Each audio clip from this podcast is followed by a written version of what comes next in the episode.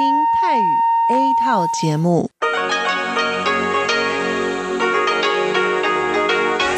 ที่นี่สถานีวิทยุเรดิโอไต้หวันอินเตอร์เนชันแนล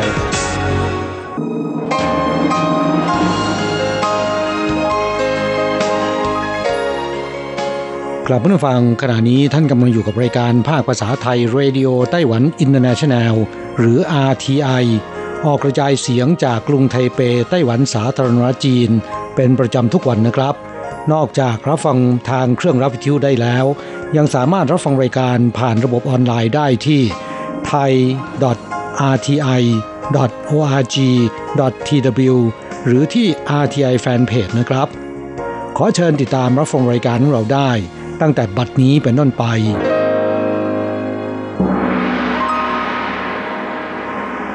สวัสดีครับผู้ฟังที่รักและคิดถึงทุกท่าน กระผมอโศกศรีจันทร์พร้อมกับคุณอัญชันกลับมาพบกับผู้ฟังอีกเช่นเคยนะครับ ในช่วงของสโมสรผู้ฟัง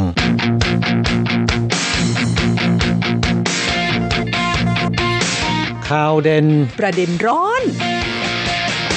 คุณผู้ฟังคะสัปดาห์นี้อากาศในไต้หวันช่วงต้นสัปดาห์ อากาศค่อนข้างดีนะคะ แต่ว่าช่วงปลายสัปดาห์โดยเฉพาะวันเสาร์วันอาทิตย์เนี่ย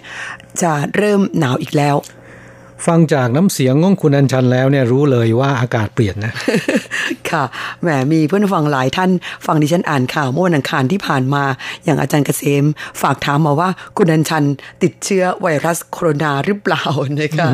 ครับก็สบายใจได้ค่ะดิฉันเป็นหวัดธรรมดาทีแรกเนี่ยผมก็หวันวันๆอยู่นะเพราะว่าต้องทำรายการอยู่ใกล้ๆอ่ากลัวจะติดเชื้อนี้นะครับ ถ้าหากว่าคุณอัญชันเป็นเนี่ย ผมว่าสถานี RTI 190 ชีวิตต้องกักบริเวณไว้ทั้งหมดเลยนะแหม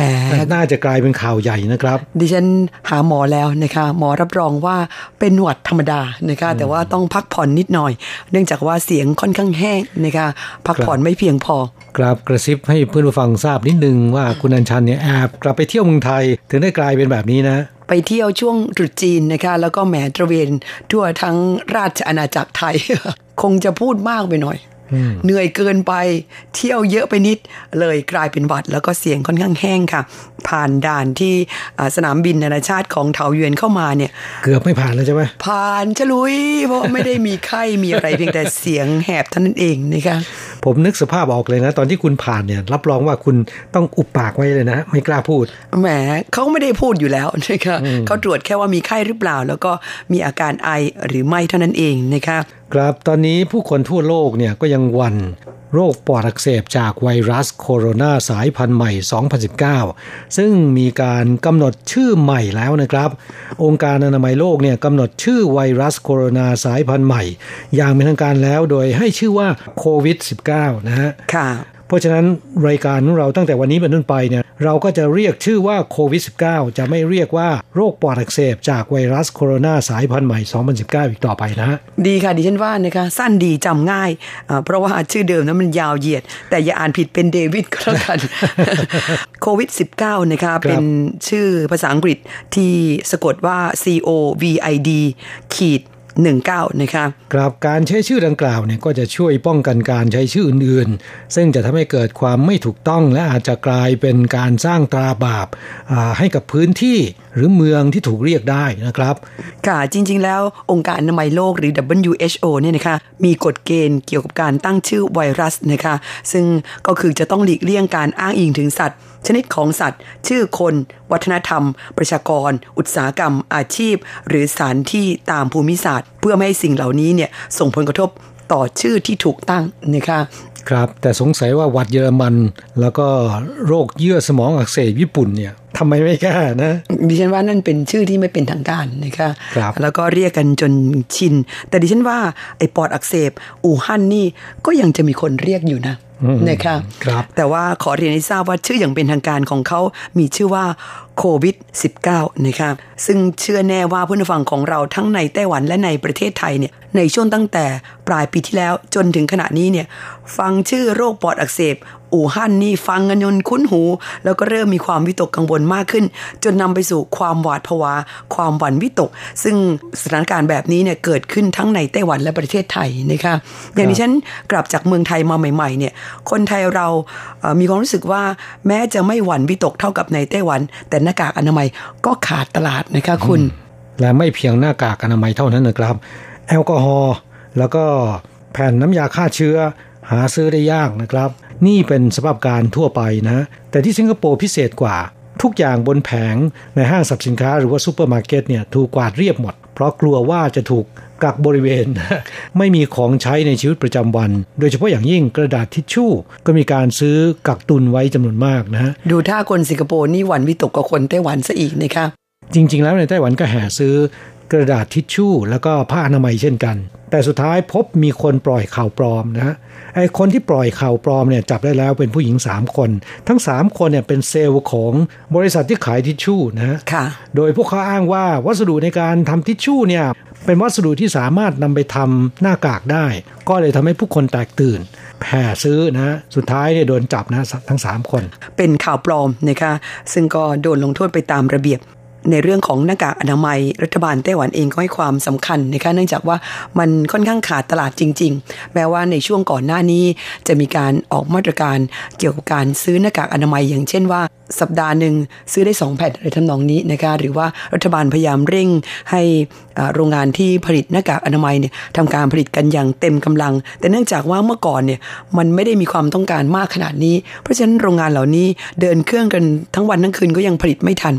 ในตอนนี้เนี่ยรัฐบาลได้ทุ่มงบประมาณซื้อเครื่องจักรใหม่ เพื่อใช้ผลิตหน้ากากอนามัยนะคะโดยในช่วงกลางสัปดาห์นั้น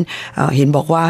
ทุ่มเงินไปถึง 200 ล้านเหรียญไต้หวัน ซื้อเครื่องจักรเข้ามาอีก 60 เครื่อง สัปดาห์หน้านี้จะเริ่มผลิตได้วันละ 5 ล้านแผ่น แล้วก็ปลายเดือนนี้จะผลิตได้วันละ 10 ล้านแผ่น คราวนี้คงพอสักทีนะคะผมว่าอาจจะเหลือเฟือสิด้วยซ้ำนะครับ เพราะนอกจากรัฐบาลแล้วนะ มีธุรกิจต่างๆ อีกหลายบริษัทเขาก็เริ่มผลิตหน้ากากอนามัยกันแล้วนะ เพราะฉะนั้นคาดว่า สถานการณ์คงจะคลี่คลายลงในปลายปลายเดือนมีนาคม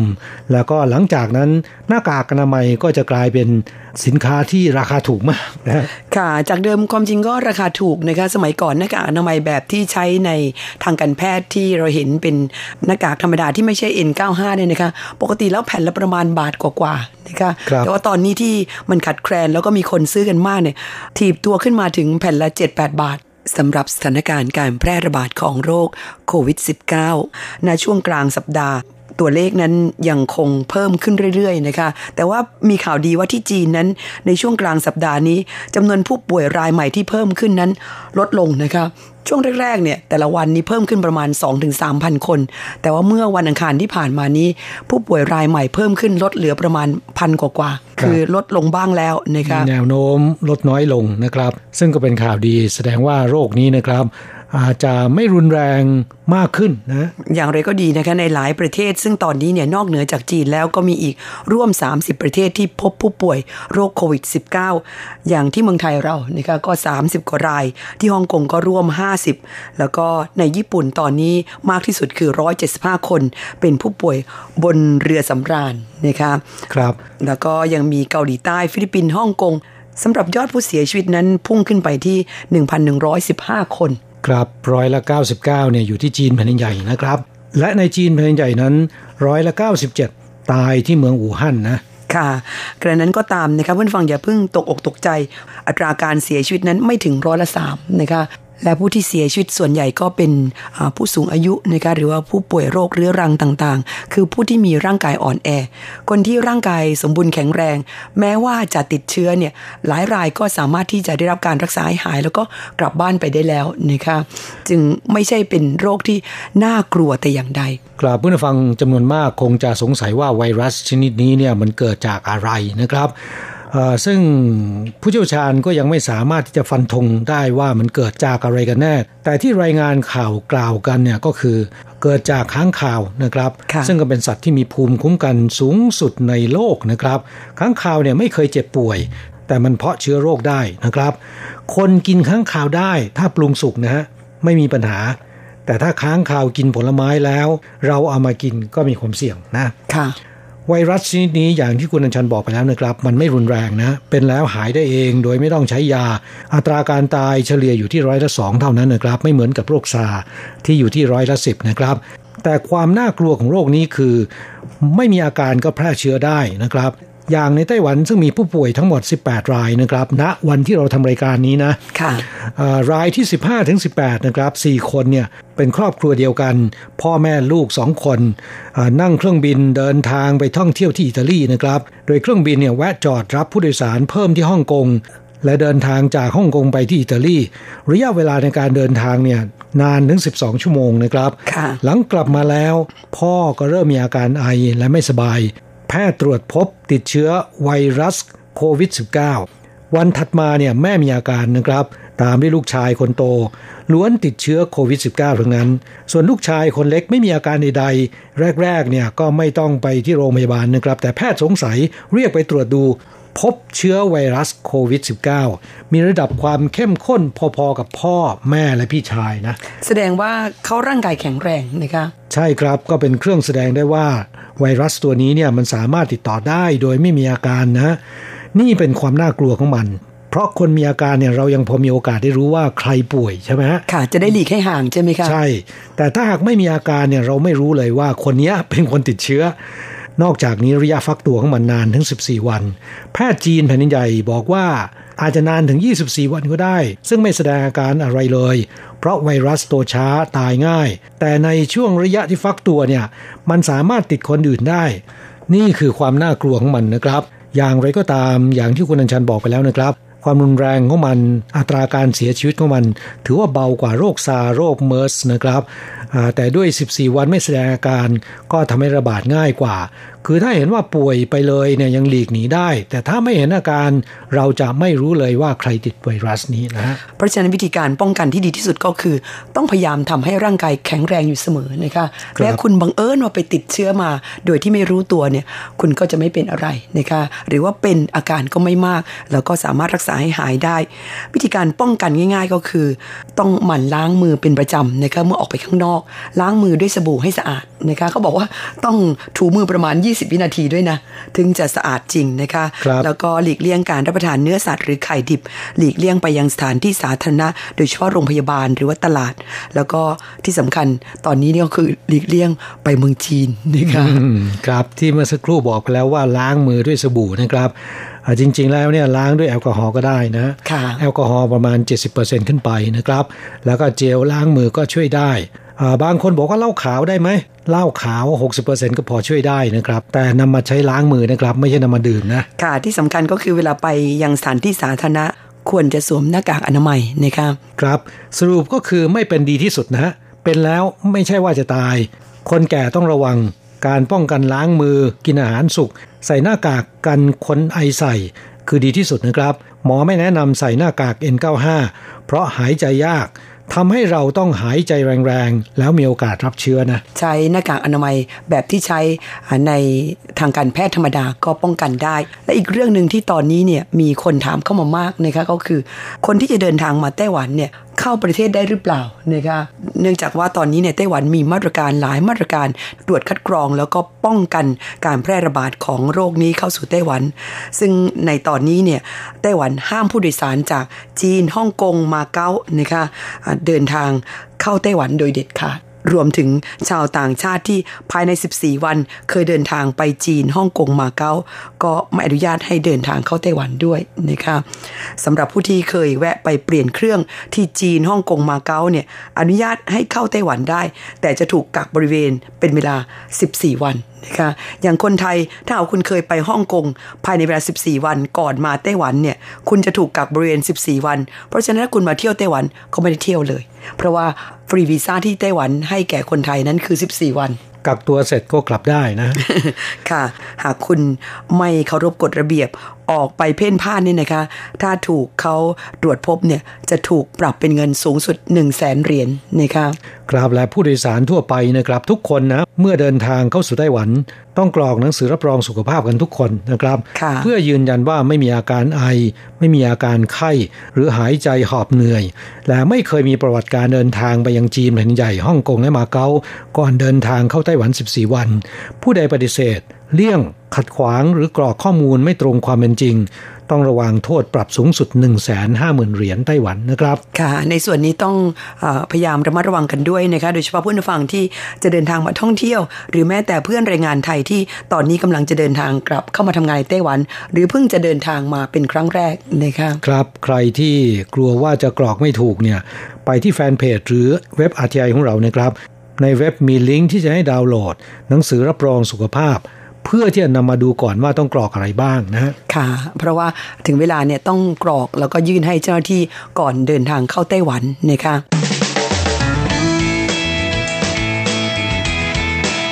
คลายความทุกข์ปันความสุข ครับช่วงนี้มาตอบจดหมายของผู้ฟังนะครับ ฉบับแรกวันนี้เป็นจดหมายของคุณสมศักดิ์คณิตปัญญาเจริญนะคะเป็นเพื่อนฟังจากที่อำเภอเมืองจังหวัดขอนแก่น คุณสมศักดิ์ส่งจดหมายฉบับนี้เข้าสู่รายการมา เป็นใบรายงานผลการรับฟังสองแผ่นด้วยกันนะคะเป็นของช่วงเดือนธันวาคมปีที่แล้วนะคะก็ต้องขอบคุณเป็นอย่างมากเลย คุณสมศักดิ์บอกว่าได้รับปฏิทินจากทางสถานีเป็นที่เรียบร้อยแล้วนะคะพร้อมกันนี้ยังได้รับนิตยสารไต้หวันพาโนรามาฉบับล่าสุด ฉบับที่ 15 เดือนธันวาคม ซึ่งก็มีสาระที่น่าสนใจหลาย ๆ เรื่องนะคะ คุณสมศักดิ์บอกว่าอย่างเรื่องของไรฟัตคาโลวานะคะ ซึ่งเป็นชาวตุรกี เขามีชื่อในภาษาจีนว่าอู่ฟ่งเป็นเขยไต้หวัน ปัจจุบันได้รับบัตรประชาชนของไต้หวันแล้ว แล้วก็เป็นพลเมืองไต้หวันโดยสมบูรณ์ การสื่อสารผ่านวิธีการของนายอู่ฟ่งนั้นทำให้คนไต้หวันเข้าใจถึงความเป็นไต้หวันมากขึ้น กิจกรรมทางวัฒนธรรมที่อู่ฟงชื่นชอบมากที่สุดก็คือ งานวัดแล้วก็เทศกาลพื้นบ้าน ค่ะ คงเป็นเพราะว่าในประเทศของเขานั้นไม่มีกิจกรรมประเภทนี้นั่นเองนะคะกลับประเพณีแตกต่างกันนะครับ ยังมีเรื่องของโฟโมซาคือบ้านของฉัน ซึ่งแปลโดยคุณรุ่งรัตน์แซ่หยาง มีเรื่องราวชีวิตของชาวต่างชาติหลายคนนะคะ อย่างเช่น นักดนตรีคนสำคัญของไต้หวัน แล้วก็ยังมีคุณเย่ลี่หน่าซึ่งเป็นนักดนตรีชาวเยอรมันที่มาอยู่ในไต้หวัน ยังมีเรื่องภาพวาดชนบทจากปลายผู้กันของจิตรกรชาวยูเครนนะคะอีวาน ซึ่งแปลโดยคุณกฤษณัย บอกว่าภาพที่วาดเป็นแนว Impressionist ซึ่งมีสีสันแห่งชนบทและท้องทุ่งในไต้หวัน ผลงานการวาดภาพของอีวานนั้นดึงดูดให้เพื่อนของเขาจากสวิตเซอร์แลนด์ อเมริกาเนเธอร์แลนด์แล้วก็ญี่ปุ่น เก็บสะสมไว้ชื่นชมนะคะยังมีเรื่องที่คุณธีระหยางเป็นผู้แปลก็คือความล้ำลึกของกลุ่มเมฆหมอก การปั่นรถจักรยานที่อู้ถ่ายนะคะ ซึ่งเป็นตำบลหนึ่งในเมืองผิงตง เพื่อสัมผัสกับบรรยากาศ สภาพแวดล้อมการประกอบอาชีพ กลิ่นอายของวัฒนธรรม หัตถศิลป์ ซึ่งมีอยู่อย่างเปี่ยมล้นของชนเผ่าผายวัน แล้วก็เผ่าหลู่ข่ายนะคะและยังมีเรื่องราวของไต้หวันคือแดนสวรรค์ แปลโดยคุณอัญชัน เป็นเรื่องของคุณหมอผู้รักการประชนภัย นายแพทย์ปีเตอร์เคนริก ซึ่งนายแพทย์ผู้นี้เป็นชาวออสเตรเลีย สมัครเป็นแพทย์ของโรงพยาบาลเซนต์เมรี่ที่เมืองไถตง ต่อมาได้ลงหลักปักฐานอยู่ที่ไถตง ซึ่งเป็นดินแดนที่มีขุนเขาและท้องทะเล เป็นเวลานานถึง 34 ปี เขาบอกว่าเขาเป็นคนไต้หวันเป็นชาวตูหลันแห่งเมืองไถตงนะครับ แล้วก็ยังมีเรื่องของศูนย์เอเชียตะวันออกเฉียงใต้ของมหาวิทยาลัยเจิ้งต้า ซึ่งแปลโดยคุณการชยา เรื่องการวิจัยในต่างถิ่นการเรียนรู้ซึ่งกันและกันนะคะทั้งหมดนี้เป็นบทความในนิตยสารไต้หวันพาโนรามาฉบับเดือนธันวาคมนะคะซึ่งเราจัดส่งไปกับเพื่อนฟังที่มีจดหมายเข้าสู่รายการเป็นประจำก็จะมีการส่งกันไปให้ แต่ก็มีเหลืออยู่จำนวนหนึ่งเพื่อนฟังท่านใดที่สนใจก็สามารถที่จะเขียนเข้ามาขอกันได้นะคะเราก็จะจัดส่งไปให้โดยไม่คิดมูลค่านะคะกราบเพื่อนฟังท่านใดต้องการก็ขอรับเข้าสู่รายการได้นะครับค่ะจดหมายของเพื่อนผู้ฟังท่านต่อไป เขียนมาจากอาจารย์เกษมทั้งทองนะครับ มิตรในรายการ ก็เขียนมาจากตำบลศิลาอำเภอเมืองจังหวัดขอนแก่นนะครับ อาจารย์เกษมเขียนจดหมายพร้อมทั้งรายงานผลการรับฟังมาปึ้งหนึ่ง ก็ขอขอบพระคุณอาจารย์เกษม และเพื่อนๆหลายคนนะครับที่ได้รายงานผลการรับฟังให้กับรายการของเราทราบเป็นประจำขณะเดียวกันก็ยังได้เล่าเรื่องราวต่างๆ ที่น่าสนใจนะครับมาให้เราทราบนะฮะโดยเฉพาะอย่างยิ่งอาจารย์เกษมนะครับยังจดหมายฉบับนี้นอกจากรายงานผลการรับฟังแล้วนะครับ ก็มีจดหมายเล่าให้ฟังเล่าถึงความรู้สึก บอกว่าผ่านไปแล้ว 365 วัน หักจาก 30,000 วันก็เหลืออีกไม่ถึง 10,000 วัน ก็จะได้พักแล้วนะครับแม่สำหรับผม อาจารย์เกษมคะเดี๋ยวนี้มนุษย์เรานี่อายุยืนยาวมากขึ้นเรื่อยๆนะคะกราบอาจารย์เกษมบอกว่าตอนนี้ก็อยู่ไปก่อนก็แล้วกันอาจารย์เกษมควรจะคิดอีกแง่หนึ่งนะครับ ว่าเรายังเหลืออีกตั้งหนึ่งหมื่นวันแน่ ค่ะ แล้วก็ได้อยู่เพิ่มอีกหนึ่งวัน ก็ถือเป็นกำไรชีวิตอีกหนึ่งวันนะคะครับอ่าถ้าหากว่าเรานับอายุ 80 ปีโดยเฉลี่ยนะครับ ก็จะมีเวลาอยู่ในโลกนี้ประมาณ 30,000 วันนะ พูดถึงตัวเลขนี้หลายคนอาจจะตกใจ เพราะว่า 30,000เนี่ยถ้าเทียบเป็นเงินแล้วมันก็ไม่มากนะ แต่นี่มันเป็นชีวิตยิ่งน้อยลงไปอีกอ่าเพราะว่าทุกวันที่หมดไปเนี่ยมันหาเพิ่มไม่ได้เหมือนเงินนะครับค่ะใช้หมดแล้วเนี่ยมันหาใหม่ไม่ได้ เวลาชีวิตเรียกกลับมาใช้ไม่ได้อ่าแล้วก็เรื่องนี้เนี่ยมันก็ทำให้เรานึกไปถึงว่าเวลาเป็นของมีค่าจริง ๆ นะ ดิฉันเห็นด้วยเพราะฉะนั้นหากคิดอยากจะทำอะไรเนี่ย รีบไปทำซะอย่าได้รีรอเป็นอันขาดนะคะ ครับ อาจารย์เกษมเล่ามาให้ฟังว่า เหลือความทรงจำที่ผ่านไปไว้ทบทวนความหลังทั้งบวกและลบเลือกที่จะจำแล้วก็เลือกที่จะลืมในบางเรื่องราวนะเออค่ะ อันนั้นเป็นวิธีการของคนฉลาดนะคะอืมถูกต้องแล้วครับ ควรจะเลือกจำในสิ่งที่ดีๆนะครับ ไม่ควรจะจำในสิ่งที่เป็นทางลบทำให้เราปวดหัวเสียใจเศร้าหมองนะค่ะอาจารย์เกษมบอกว่าคำอวยพร ช่วยให้มองในด้านบวกอ่าหากต้องการให้เป็นจริงต้องทำด้วยตัวเองนะค่ะและบอกว่าขอให้สุขภาพแข็งแรง แต่ไม่ออกกำลังกาย ทานอาหารไม่มีประโยชน์ จะแข็งแรงได้อย่างไรนะ ขอให้ร่ำรวยเงินทอง แต่ไม่หาเงิน หามาได้ไม่รู้จักเก็บออม จะร่ำรวยได้อย่างไร และขอให้ปราศจากโรคภัย แต่แสวงหาสิ่งที่ทำให้เกิดโรคต่างๆ นานาเอาเป็นว่าแต่ละคนเป็นคนกำหนดเองว่าอยากจะเป็นอะไร และปฏิบัติตนไปตามนั้นคำพูดของอาจารย์เกษมนี้แม้นจะไม่ใช่เป็นคำอวยพรนะแต่ผมว่ามีค่ามากกว่าคำอวยพรซะอีกนะครับ อันนี้เป็นเรื่องจริงนะคะความครับจริงแล้วทุกอย่างเนี่ยเราเป็นผู้กำหนดเองทั้งสิ้น อยากจะเป็นอะไรก็ต้องแสวงหาด้วยตัวเองนะคะครับแล้วก็ช่วงท้ายอาจารย์เกษมยังบอกว่า ชีวิตเรามีสามหมื่นวัน จะบริหารวันที่มีให้ตามที่ต้องการคนอื่นก็คือคนอื่นไม่ใช่ตัวเรานะครับ คำพูดของอาจารย์เกษมก็ได้เตือนสติให้กับเรานะครับ ต้องออยู่อย่างคุ้มค่านะ ความจริงแล้วถ้าหากว่าจะให้เราอ่ามีความรู้สึกว่าชีวิตนี้มีค่ามากขึ้นเนี่ย ผมคิดว่าจริง ๆ แล้วนะครับ การนับอายุเนี่ยเราไม่ควรจะนับเป็นปีนะ ตอนนี้คุณอายุกี่ปี 10 ปี 20 ปี ตอนนี้คุณยังเหลืออีกกี่วัน แหมก็มันกำหนดไม่ได้ค่ะว่าเราจะเหลืออยู่อย่างนั้นจริง ๆ หรือเปล่า เพราะว่าไม่ใช่ว่าคุณคิดว่าคุณจะเหลืออีกร้อยวัน มันก็เหลืออีกร้อยวันเหลืออีกหมื่นวันมันก็เหลืออีกหมื่นวัน เคยได้ยินไหมคะว่า ไม้จิ้มฟันแทงเหงือกยังจุดๆๆตาย คือมันมีเหตุอะไรที่เกิดขึ้นได้ตลอดเวลานะคะไม่มีใครคาดคิดได้ เข้าใจครับ แต่ว่าอ่าการนับเวลาถอยหลังเนี่ยทำให้เราเตือนสติได้เป็นอย่างดีนะครับว่า อายุเรายังเหลือแค่นี้นะ จะรีบทำในสิ่งที่ยังไม่ได้ทำนะฮะค่ะ ก็ขอขอบคุณอาจารย์เกษมที่เขียนมาเป็นการเตือนสติสำหรับทุกๆคนนะครับแต่ช่วงท้ายจดหมาย บอกว่าจดหมายผมหายไปหนึ่งฉบับเป็นเพราะว่าผมเขียนด้านหลัง ของใบรายงานผลการรับฟังส่งมา อ๋อ นี่ต้องรีบไปค้นดูนะครับ นั่นน่ะสิคะเอ่อคงเป็นเพราะว่าปกติอาจารย์เกษมจะมีจดหมายแนบมาตลอดนะคะไม่ค่อยเขียนด้านหลัง ทีนี้พออาจารย์เปลี่ยนวิธีการใหม่ เขียนด้านหลังใบรายงานผลการฟังทำให้เราลืมพลิกกลับไปดูหรือยังไงไม่ทราบนะคะก็ต้องขออภัยด้วยเดี๋ยวดิฉันรีบไปค้นโดยด่วน ครับ จดหมายของอาจารย์เกษมนั้น แต่ละฉบับเนี่ยเล่าเรื่องราวต่างๆ ที่มีความหมายมากนะครับ ค่ะส่วนใหญ่เป็นเรื่องที่น่าสนใจแล้วก็อาจารย์ใช้คำพูดง่ายๆนะคะอ่านแล้วก็มองภาพออก อีกทั้งมีเพื่อนฟังในไต้หวันจำนวนไม่น้อยทีเดียว ชอบฟังเรานำเอาจดหมายของอาจารย์เกษม มาอ่านออกอากาศให้ฟังกัน จดหมายฉบับต่อไปมาจากที่ประเทศลาวบ้าง คุณวงเขตพิศรัตนะคะรู้สึกว่าชื่อนี้ดิฉันไม่ค่อยคุ้นเท่าไหร่ เป็นเพื่อนฟังหน้าใหม่นะคะจากที่ประเทศลาวค่ะ ส่งมาทางอีเมลเมื่อวันที่ 10 ธันวาคม บอกว่าขอรับนิตยสารไต้หวันพาโนรามา ฉบับที่ 25 ท่านนี้เนี่ย เป็นชาวเวียงจันทร์นะคะ ส่งมาจากที่เวียงจันทร์ประเทศลาว บอกว่าสวัสดีทีมงาน RTI ขอรับนิตยสารไต้หวันพาโนรามาฉบับที่ 25 ประจำเดือนธันวาคม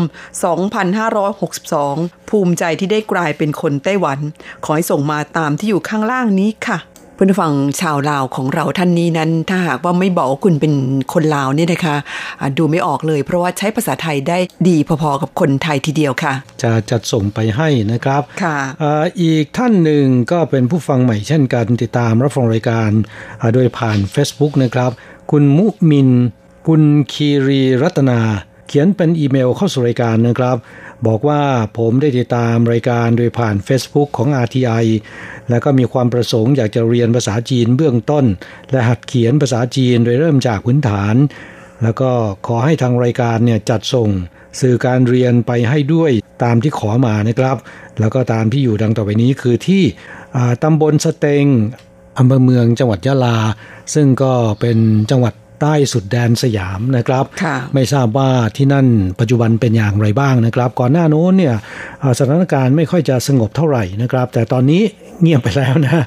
น่าจะกลับสู่สภาพปกติ คุณมุมินหากว่าฟังรายการอยู่ในวันนี้นะครับ จะกรุณาเล่าสภาพการสถานการณ์ในจังหวัดยะลามาให้ฟังก็จะขอบพระคุณเป็นอย่างยิ่ง เพราะเราไม่ค่อยมีโอกาสได้รับทราบถึงสภาพแวดล้อมและความเป็นอยู่ในจังหวัดภาคใต้เท่าไหร่นักนะครับ ค่ะ ผู้ฟังของเราแถวภาคใต้ก็มีน้อยนะคะฉบับต่อไปเป็นฉบับต่อไปมาจากร้านก๋วยเตี๋ยวสามแยกวังพง คุณปูแหม ได้ยินชื่อร้านแล้วดิฉันหิวเลยอืมน่าจะไปเยือนเนาะ ค่ะ อยู่ที่อำเภอแก่งหางแมว จังหวัดจันทบุรีค่ะ บอกว่าขอรับนิตยสารไต้หวันพาโนรามาฉบับที่ 15 ด้วยอ่าจากที่ร้านก๋วยเตี๋ยว สามแยกวังพงคุณปูอำเภอแก่งหางแมวจังหวัดจันทบุรีแหมป่านนี้คิดว่าน่าจะได้อ่านแล้วนะคะเพราะว่าก็เขียนมาก่อนหน้านี้เราจัดส่งไปให้แล้วค่ะ ยังไงได้รับแล้วกรุณาแจ้งมาให้ผู้จัดทราบด้วยนะคะครับไม่ทราบว่าร้านก๋วยเตี๋ยวที่ขายเนี่ยนะครับเป็นก๋วยเตี๋ยวประเภทไหน น้ำตกเนื้อเปื่อย ลูกชิ้นหรือเนื้อสดกันแน่นะครับก๋วยเตี๋ยวเป็ดไงส่วนมากก็เป็นเป็ดพะโล้นะคะครับคุณยุทธพงศ์ปิ่นอนงนะคะเป็นผู้ฟังอีกท่านหนึ่งอ่าซึ่งก็เป็นแฟนประจำในรายการจากที่กรุงเทพค่ะ ส่งอีเมลเข้ามาบอกว่าขอบคุณครับสำหรับปฏิทินปี 2020 ของ RTI เกี่ยวกับเรื่องอาหารในไต้หวันได้รับเรียบร้อยแล้ว รูปแบบสวยงามมาก เป็นข้อมูลที่น่าสนใจมากๆครับ ส่วนผลการรับฟัง RTI ช่วงภาคค่ำประมาณอ่าสามทุ่มนั้น คลื่นสั้นรับฟังได้ชัดเจนระดับ 5 ทางคลื่น 9415 ครับ จากยุทธพงศ์ปิ่นอนงค่ะ ก็ต้องขอบคุณเป็นอย่างมากเลยนะคะ แล้วก็ยังมีรายงานผลการฟังเข้ามาเกี่ยวกับช่วงก่อนหน้านี้นะคะสำหรับคุณยุทธพงศ์ปิ่นอนงนะคะ ซึ่งเป็นมิตรในรายการรุ่นใหม่นะคะที่ติดตามรับฟังรายการของเรา แล้วก็ก่อนหน้านี้ก็เคยเดินทางมาท่องเที่ยวที่ไต้หวัน รู้สึกว่า 3-4 ครั้งเราเห็นจะได้ครับ แต่ก็เป็นเวลานานพอสมควรแล้วนะครับที่ค่ะไม่ค่อยได้เห็นนะค่ะ ยังไงถ้ามีเวลาว่างก็เขียนจดหมายเล่าสภาพการที่เมืองไทยที่กรุงเทพนะคะเกี่ยวกับทางด้านเศรษฐกิจ หรือทางด้านไอทีที่คุณยุทธพงศ์ก็ค่อนข้างที่จะเชี่ยวชาญมาให้เราได้รับทราบด้วยนะคะครับและไม่ทราบว่าระยะหลังๆเนี่ยคุณยุทธพงศ์อ่าเดินทางไปท่องโลกที่ไหนบ้างนะค่ะเพราะว่าก็เป็นหนุ่มน้อยที่นิยมการเดินทางท่องเที่ยวนะคะครับ เวลาในรายการของเราวันนี้หมดลงซะแล้วนะครับ เราทั้งสอง ต้องกล่าวคำอำลากับผู้ฟังไปชั่วคราว จะกลับมาพบกันใหม่ที่เก่าเวลาเดิมในสัปดาห์หน้านะครับสำหรับวันนี้ สวัสดีครับ สวัสดีค่ะ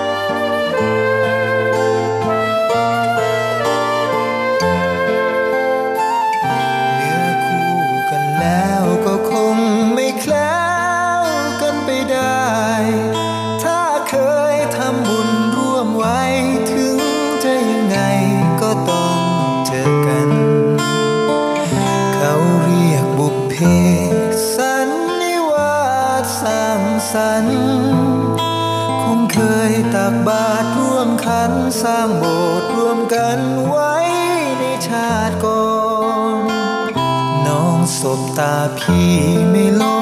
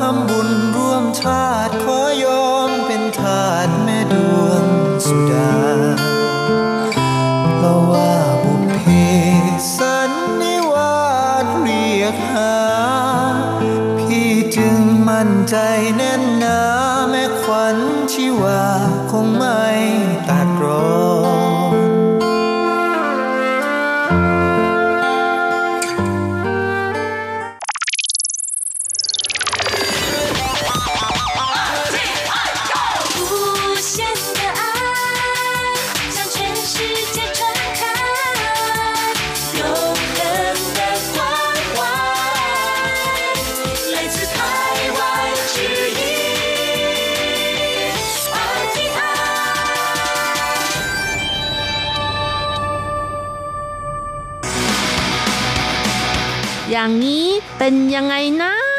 อ๋อ อย่างนี้เหรอ ซื้อบ้านมีคนตาย เส้นไหวประจำอยู่มา 8 ปี สุขสบายไม่มีปัญหา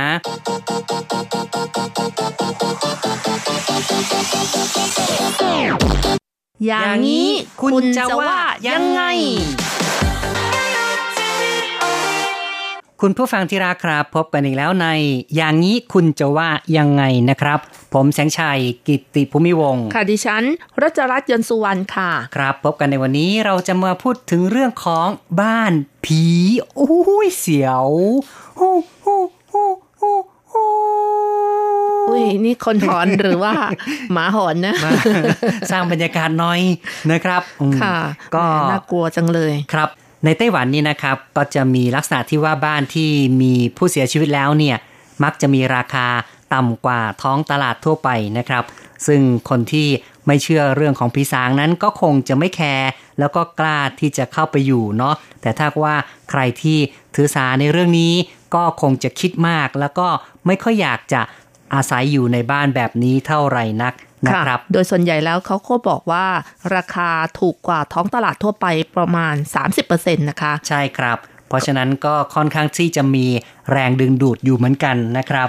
ซึ่งถ้าพูดถึงเรื่องของเออสิ่งที่ลี้ลับเหล่านี้ บางคนก็อาจจะเชื่อ บางคนก็อาจจะไม่เชื่อ แต่ว่าในหมู่ชาวจีนนั้นก็เชื่อว่า ส่วนใหญ่เนี่ยก็จะมีความเชื่อเรื่องของผีกันนะครับ ทั้งนี้ทั้งนั้นนะคะ ชาวจีนก็มีเทศกาลผีที่ไหว้เป็นประจำอยู่ทุกปีค่ะ ก็คือเออวันที่ 15 เดือน 7 ตามปฏิทินจีน หรือว่าจงเหวียนเจียนั่นเองค่ะ ครับ เทศกาลผี ในภาษาจีนเรียกกันว่า กุยเจียกุยก็คือผี เจียก็คือเทศกาลนะครับและบางทีก็เรียกกันอีกชื่อหนึ่งว่า จงเหวียนเจีย ซึ่งถ้าแปลเป็นไทยก็จะแปลว่าจงเหวียนเจียและก็มีชื่อเรียกอีกอย่างหนึ่งที่เชื่อว่าทุกคนจะคุ้นนั่นก็คือศาสตร์จีนนั่นเองนะครับจงเหวียนเจียก็เป็นเทศกาลที่จัดขึ้นในช่วงกลางปี ซึ่งก็คือตรงกับวันที่ 15 เดือน 7 ตามปฏิทินจีน ต่อมาเนี่ยก็ได้รับอิทธิพลจากศาสนาพุทธมหายาน ที่เผยแพร่จากอินเดียมีนักบวชที่มีความกตัญญูท่านหนึ่ง ชื่อว่า มู่เหลียนได้เห็นมารดาตกนรกเป็นผีที่อดอยาก จึงนำอาหารในบาตรป้อนมารดา แต่เวลาที่อาหารเข้าปากนะคะ ก็กลายเป็นประกายไฟค่ะ นักบวชท่านนี้จึงกลับไปปรึกษากับอาจารย์ และอาจารย์ก็แนะนำว่าเมื่อถึงวันที่ 15 เดือน 7 ของทุกปี ก็ให้นำอาหารและผลไม้ใส่จานมาเส้นไหว้ อีกทั้งสวดมนต์อุทิศส่วนบุญส่วนกุศลไปให้ เมื่อทำเช่นนี้มารดาก็จะได้รับส่วนบุญด้วย ซึ่งชาวพุทธในเวลาต่อมาก็จะเรียกวันนี้ว่าอุ๋ยหลันเจีย ก็คือเป็นวันที่แสดงความกตัญญูต่อผู้มีพระคุณนั่นเองค่ะ เพราะฉะนั้นนะคะตั้งแต่โบราณมาจงเหวียนเจียก็ได้รับการผสมปนเปกับอุ๋ยหลันเจียจึงทำให้กลายเป็นเทศกาลผี เทศกาลสำคัญของชาวจีนไปค่ะ คุณผู้ฟังครับนี่นะครับก็เป็นที่มาของเทศกาลผีในหมู่ชาวจีนที่มีการเส้นไหว้ในช่วงเดือน 7 ตามปฏิทินจีนนะครับ แล้วก็อย่างที่บอกไว้คงจะเป็นสิ่งที่ยืนยันได้ว่า ชาวจีนส่วนใหญ่ก็จะเชื่อในเรื่องของผีสางกันนะครับ เอาละครับเราก็มาฟังเนื้อหาของข่าวสังคมกันก่อนนะครับ แล้วเดี๋ยวมาคุยกันต่อครับ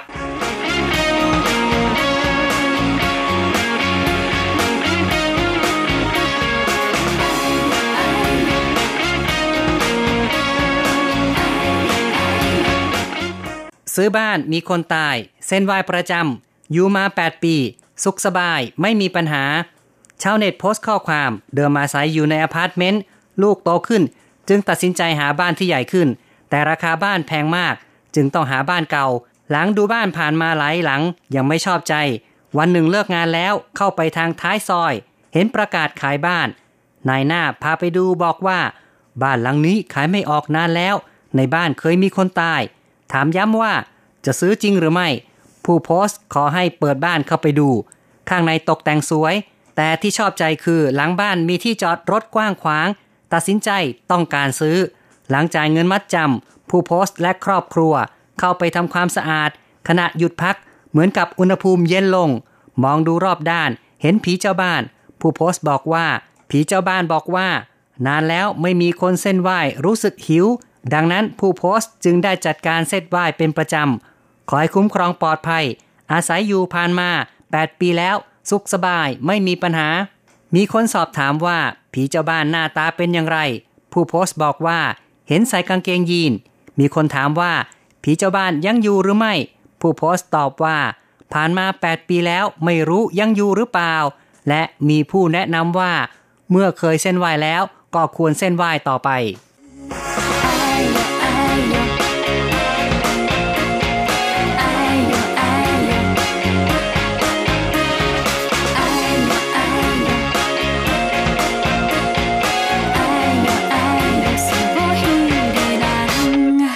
ครับก็นับว่าชายคนนี้เนี่ยเป็นคนที่ไม่กลัวเนาะแล้วก็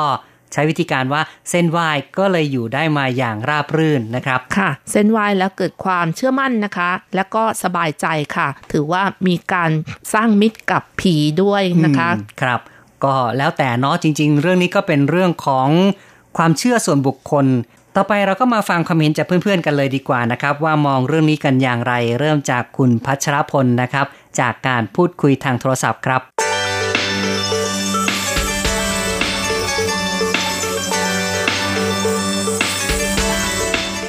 ถ้าให้เราอยู่เราจะอยู่ไหมหรือว่า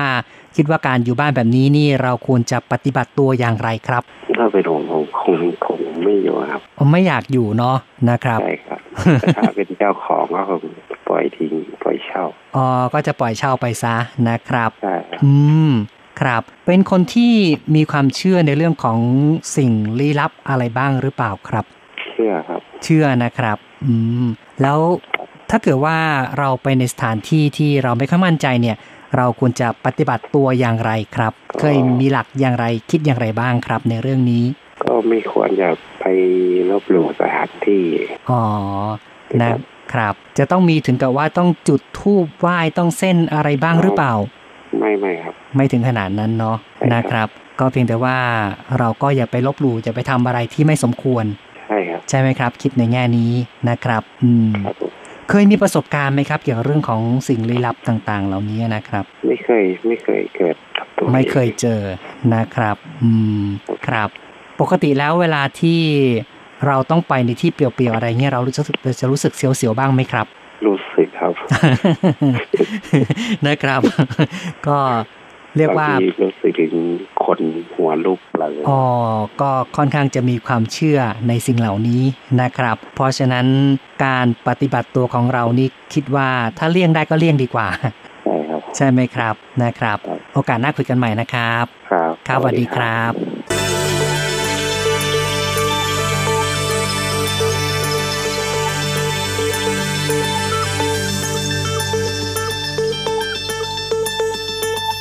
จบไปครับจากคุณพัชรพลนะครับ ไม่เชื่อก็อย่าลบหลูนะครับ แล้วก็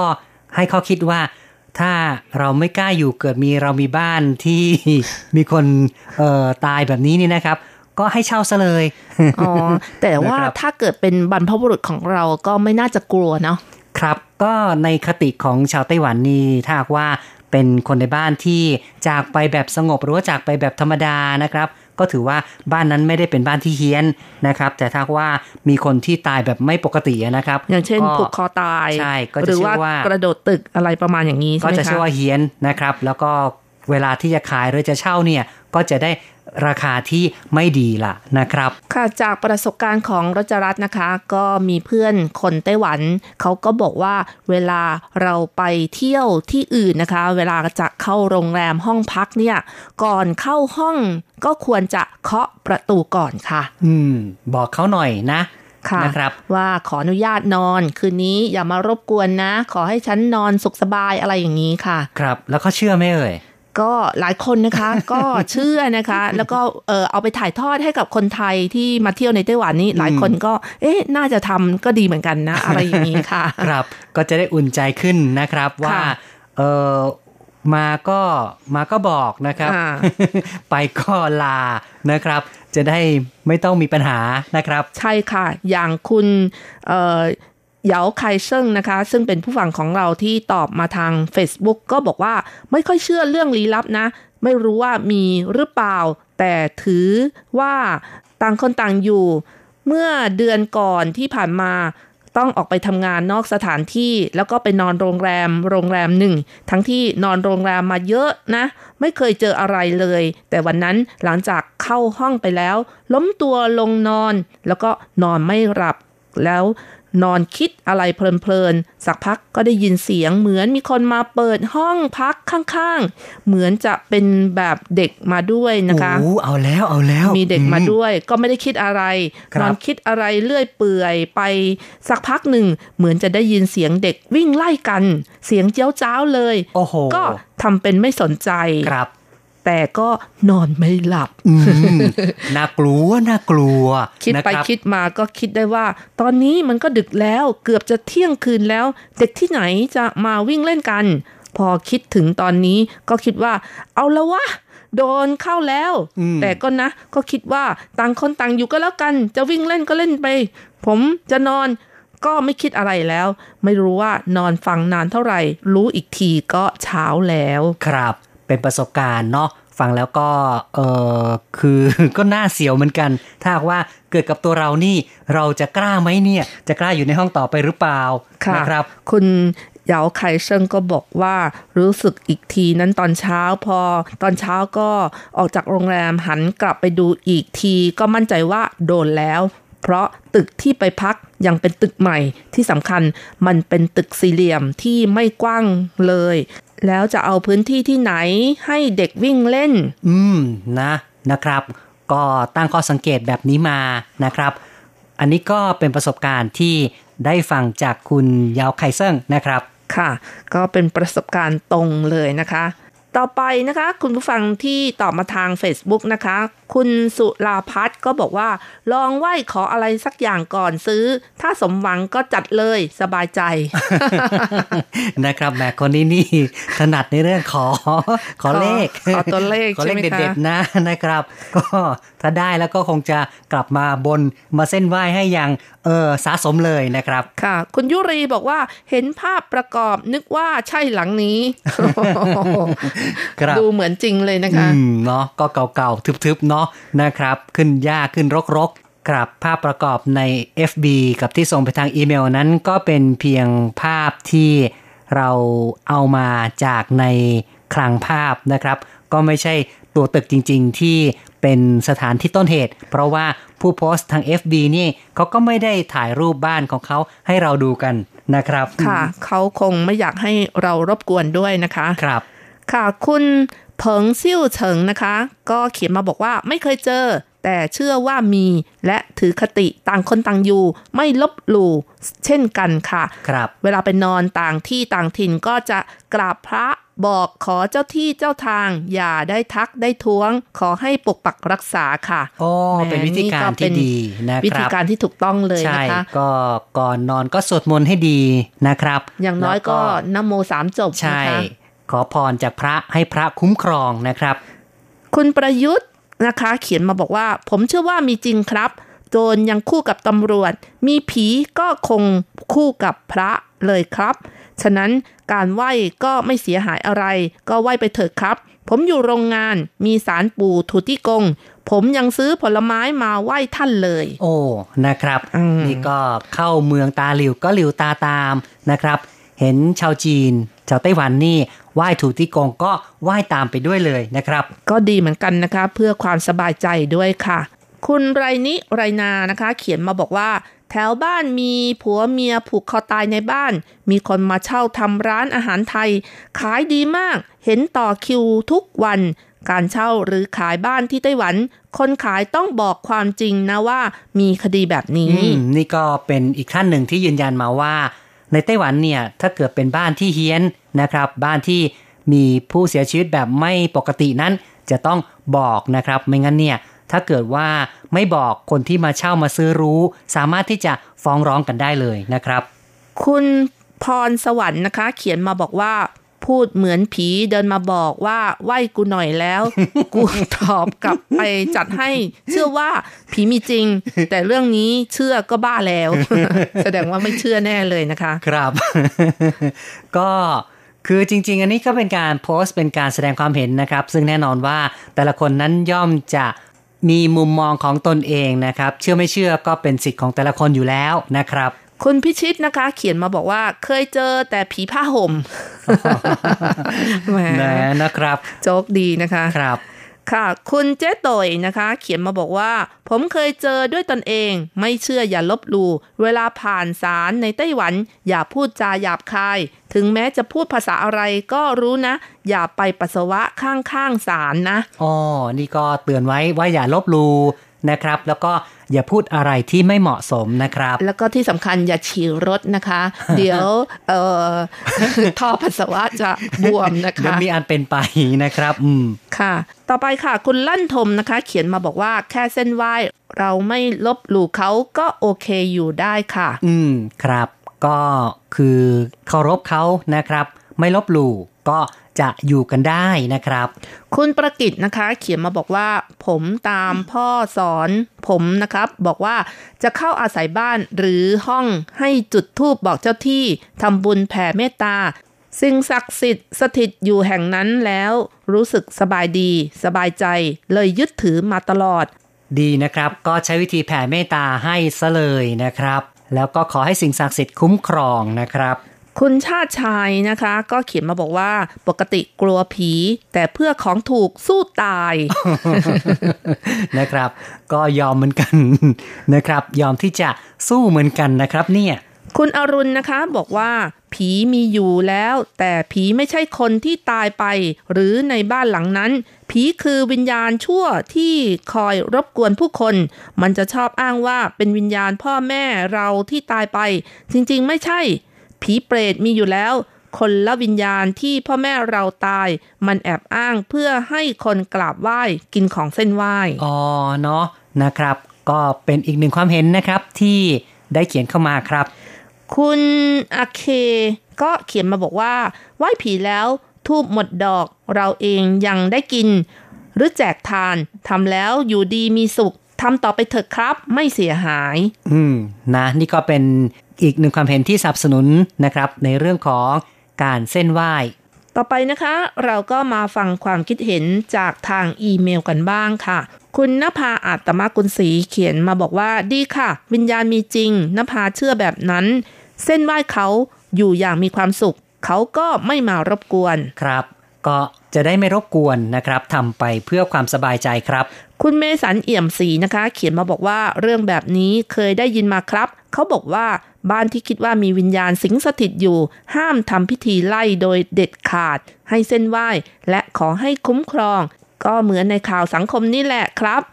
คนในบ้านก็อยู่อย่างสงบสุขได้ครับอ๋อก็เป็นวิธีการอย่างหนึ่งนะครับ ในเมื่อเราไล่เขาไม่ได้ ก็ต้องพยายามที่จะทำให้เขาเป็นพวกเดียวกับเรานะครับ แล้วก็คุ้มครองเราซะจะได้สงบสุขนะครับ คุณชัยนรงค์นะคะ เขียนมาบอกว่าเป็นเรื่องปกติที่สถานที่ซึ่งคนเคยตายหากเรารู้ และไม่มีความจำเป็นจริง ๆ ก็มักจะไม่มีใครอยากเข้าไปพัก หรือว่าอยู่อาศัยคำว่าผีเจ้าบ้านของคนไต้หวันในเมืองไทยน่าจะหมายถึงเจ้าที่เจ้าทาง ซึ่งไม่ว่าจะเป็นที่ดินเปล่า หรือว่ามีบ้านตั้งอยู่ด้วย ก็มักจะมีเจ้าที่ประจำอยู่ทุกขนทุกแห่ง เชื่อกันว่าหากสามารถสื่อสารเข้าถึงเจ้าที่ และทำตามความประสงค์ของท่านได้ ไม่นานท่านจะอำนวยความสุขให้มีโชคลาภแต่ถ้าเจ้าที่ไม่ดี หรือว่าท่านไม่เอาด้วย ก็คงอยู่ด้วยกันยาก หรือไม่หากเข้าไปอยู่แล้ว ก็จะเจอแต่อุปสรรคปัญหา เคยทราบมาว่าบางท่านมีความสามารถพิเศษ รับงานในการสื่อเจ้าที่โดยเฉพาะ ซึ่งก็น้อยคนมากๆ เพราะเป็นเรื่องที่มองไม่เห็น ก็สุดท้ายก็เขียนบอลบอกว่าไม่เชื่ออย่าลบหลู่เป็นดีครับ ก็เป็นการอธิบายค่อนข้างจะละเอียดทีเดียวนะครับ อันนี้ก็เป็นสิ่งที่หลายๆคนนั้นก็คงจะมีความเห็นในทำนองนี้นะครับว่าควรพยายามทำการสื่อสารระหว่างกันนะครับ จะได้สงบสุขนะครับ คุณธัญพรนะคะ เขียนมาบอกว่า ถ้าเรามีของเส้นไหว้ตลอด พวกเขาอิ่มคงไม่มารบกวนหรอกคะอ๋อเนาะนะครับอาจารย์เกษมทั้งทองนะคะ เขียนมาบอกว่า ผีคือคนที่ตายไปแล้ว คนคือผีที่ยังไม่ตาย อืม ใช่เลยนะครับ ค่ะ ผีก็คืออดีตมนุษย์ใช่ไหมคะ คนจึงน่ากลัวกว่าผีเยอะสามารถหลอกล้อนได้ตลอด ไม่ว่าจะเป็นกลางวันหรือกลางคืน ผีเราทำดีด้วยก็จะดีตอบ ส่วนคนทำดีแค่ไหนก็ทำเป็นไม่เห็น นี่ก็คือคนผ่านนะครับ ถ้าเกิดไปเจอคนที่เป็นนักเลง เป็นอันธพาลนี่ก็อย่างนี้แหละนะครับ คือไม่ว่าเราจะดีด้วยอย่างไร เขาก็พยายามที่จะรังแกเราอยู่เรื่อยอ้าวๆนะครับ อาจจะเป็นคู่อริเก่าก็ได้เนาะที่เคยทำกรรมร่วมกันเนาะก็นั่นน่ะสิครับ เวลาบงครั้งเห็นแล้วก็รู้สึกว่ามันไส้ใช่ บางครั้งก็ยากที่จะเลี่ยงคนเหล่านี้ ถ้าต้องอยู่ใกล้ชิดก็ต้องพยายามระวังตัวให้ดีก็แล้วกันนะครับ ค่ะ อาจารย์ยังเขียนต่อไปว่า เคยมีเรื่องเล่าจากยอดรักสลักใจ เมื่อครั้งแสดงดนตรีมีแฟนเพลงคล้องมาลัยหน้าเวทีจำนวนมาก เมื่อดนตรีเลิกก็เดินทางกลับ ระหว่างทางได้แวะจอดให้ลูกน้องลงไปทำธุระส่วนตัว พวงมาลัยที่ได้มาเยอะแยะ จึงเอาไปกองทิ้งไว้โคนต้นไม้ใหญ่ แล้วก็เดินทางต่อ ปีต่อมาได้ไปแสดงดนตรีแถวนั้น ผ่านต้นไม้ใหญ่ที่เคยเอาพวงมาลัยมาทิ้ง ปรากฏว่ามีพวงมาลัยเพิ่มขึ้นทั้งเก่าและใหม่ แถมยังมีศาลตั้งขึ้นให้คนมากราบไหว้อีกด้วย นี่แหละผมว่า พูดกับผีง่ายกว่าพูดกับคนเยอะเลย ที่สำคัญผีไม่เถียงกลับมาด้วย นะครับ นั่นน่ะสิครับก็คือ จริง ๆ นี่ลักษณะของชาวไทยนี่ก็เรียกว่า เชื่อนะครับว่าจะมีผีสางนางไม้นะครับ ยิ่งมีคนชี้นำอย่างนี้ ก็จะแห่กันไหว้เต็มไปหมดเลยนะครับ ซึ่งในความเป็นจริงแล้ว คนไทยก็เชื่อว่าต้นไม้ใหญ่ ๆ นะคะ จะมีเทวดาอาศัยอยู่นะคะครับ ก็จะมีการเส้นไหว้กันอะไรประมาณอย่างนั้นหรือเปล่านะ นั่นน่ะสิครับ เอาละครับจบไปแล้วนะครับ นานาความเห็นนานาทัศนะจากเพื่อนๆผู้ฟังของเรานะครับ ซึ่งหลายคนก็ตั้งข้อสงสัยว่า ผู้ที่โพสต์ข้อความทางเน็ตนั้น พูดเกินจริงหรือเปล่าแหมเจอผีเจ้าบ้านสื่อสารกันได้แบบจะจะรู้เรื่องคำต่อคำเป็นไปได้หรือไม่ ใช่ค่ะนะครับ แล้วก็มีคุณผู้ฟังท่านหนึ่งนะคะ ถามมาบอกว่า เอ๊ะที่แอดมินเอ่อเอาข่าวมาลงเนี่ยมันเป็นเรื่องจริงหรือเปล่า มีหลักฐานไหมว่านะครับเออมาจากไหนอะไรอย่างนี้นะคะครับ อันนี้ก็เป็นการแปลมาจากทางสื่อทางหนังสือพิมพ์ในไต้หวันแล้วนะครับ ซึ่งก็แล้วแต่สิทธิ์ของคุณผู้ฟังนะครับ เชื่อไม่เชื่อก็ เป็นเรื่องของแต่ละคนละนะครับ อันนี้ก็เป็นเรื่องที่พูดยากนะครับ โอกาสที่คนแต่ละคนจะเห็นแบบจ่าๆนั้นคงจะเป็นไปได้ยากเหมือนกันนะครับ แต่อย่างไรก็ตามอย่างที่เราบอกไว้ในหมู่ชาวจีนนั้น ก็จะมีความเชื่อในเรื่องนี้กันเป็นส่วนใหญ่นะครับค่ะ โดยเฉพาะอย่างที่พูดให้ฟังแล้วนะคะว่ามีเทศกาลผีในช่วงกลางเดือน 7 ของออแต่ละปีนะคะ แล้วก็มีการเส้นไหว้ทั้งทางอากาศทางบกทางน้ำแบบทุกทางเลยนะคะ เพราะเชื่อว่าผีนั้นมาแต่ละทิศทางไม่เหมือนกัน ก็ชาวจีนนั้นจะมีชื่อเรียกผีพเนจรว่าเห่าชงตี้นะครับ เห่าก็แปลว่าดีชงตี้พี่น้องนะครับก็หวังว่าเรียกเขาดีๆนะเรียกว่าเป็นพี่น้องที่ดีเนี่ยก็จะได้ไม่มารังควาน ไม่มารบกวน แล้วก็อย่างที่บอกไว้ว่า การจัดพิธีเส้นไหว้นั้น ก็เป็นการเส้นไหว้ว่าเพื่อที่จะให้บรรดาผีเร่ร่อนเหล่านี้เนี่ยนะครับไม่มาคุกคามในทางตรงกันข้ามเนี่ยกลับจะช่วยดึงเอาสิ่งที่ดีๆ มาให้กับผู้ที่เส้นไหว้ด้วยนะครับค่ะและอีกอย่างก็เป็นการแสดงน้ำใจต่อผีเหล่านี้ด้วยนะคะ ถือว่าให้ความเคารพค่ะ ถือว่าต่างคนต่างอยู่ แต่ว่าให้ความเคารพซึ่งกันและกันค่ะครับ ในคติของชาวจีนนั้นก็ยังเชื่อในเรื่องของออผีที่ว่าตามแม่น้ำตามป่าตามเขาก็จะมีผีที่สิงสถิตอยู่คอยใช้กรรมอยู่อย่างบางทีเขาก็จะบอกว่าการไปเล่นน้ำเนี่ยต้องระวังจะถูกฉุดลงไปในน้ำจมน้ำตาย เพราะว่าผีก็ต้องการตัวตายตัวแทนนะครับ มาทำหน้าที่ในการเฝ้าแม่น้ำแทนเป็นต้นนี้นะครับ ซึ่งเรื่องราวเหล่านี้นะคะก็ได้ข่าวจากทางทีวีบ่อยๆนะคะ อย่างเช่นว่าเออพี่น้องเนี่ยไปเล่นน้ำที่แม่น้ำน้องเคยเสียชีวิตที่จุดเดิม แต่เวลาต่อมาเนี่ยก็ไปเล่นน้ำอีก ปรากฏว่าพี่ก็เสียชีวิตด้วยอะไรอย่างนี้นะคะก็คือพี่ก็ไปด้วยก็ที่จุดเดิมนี้นะครับ บางทีก็มีผู้กล่าวขานกันต่างๆ นานา ผีตรงนั้นเฮี้ยนนะครับ ต้องการจะมีผีตัวตายตัวแทนเป็นต้นนะครับ อันนี้ก็เป็นเรื่องราวที่มีการกล่าวขานกันก็อย่างที่เราบอกไว้ แต่ว่าสำหรับในหมู่ชาวจีนนั้นถ้าเป็นผีบรรพบุรุษนี่เขาก็ไม่กลัวกันนะนะครับ ในบ้านนี่ก็จะมีการติดตั้งป้ายบรรพบุรุษเอาไว้ ก็ถือว่าเป็นสิ่งที่จะต้องมีการกราบไหว้ เส้นบูชากันให้สืบทอดยาวนานนะครับ เช่นเดียวกันนะคะ ในช่วงของเทศกาลผีก็มีการเส้นไหว้บรรพบุรุษเช่นกันค่ะ ถือว่าเป็นการแสดงความเคารพ แล้วก็แสดงความกตัญญูด้วยนะคะ ครับเอาละครับ เราก็พูดคุยกันมาพอสมควรนะครับ ช่วงท้ายเรามาฟังเพลงปิดท้ายกันนะครับ ค่ะ เรามาเพลินเพลง เพราะๆที่ชื่อว่า คงปู้กูหุบเขาที่น่ากลัวนะคะ จากการขับร้องของเฉินซันหนีนะคะ คงปู้กู หุบเขาที่น่ากลัวนะครับ ก็คงต้องเส้นไหว้มั้ง จะได้ไม่ต้องกลัวกันนะครับ ก็พูดล้อเล่นเนาะนะครับ ก็ไม่เชื่ออย่าลบหลู่ค่ะ ต่างคนต่างอยู่ก็แล้วกันค่ะอืมเนาะนะครับ หลังจากที่ฟังเพลงกันแล้ว เราสองคนพร้อมทั้งผู้จัดทำรายการ ก็ต้องขออำลาไปชั่วคราวก่อน อย่าลืมกลับมาพบกันใหม่ ในครั้งต่อไปนะคะ สวัสดีค่ะ สวัสดีครับ什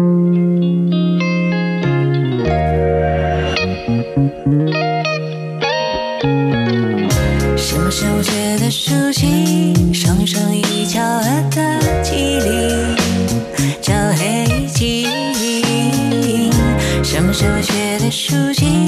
每个人都会不忍心。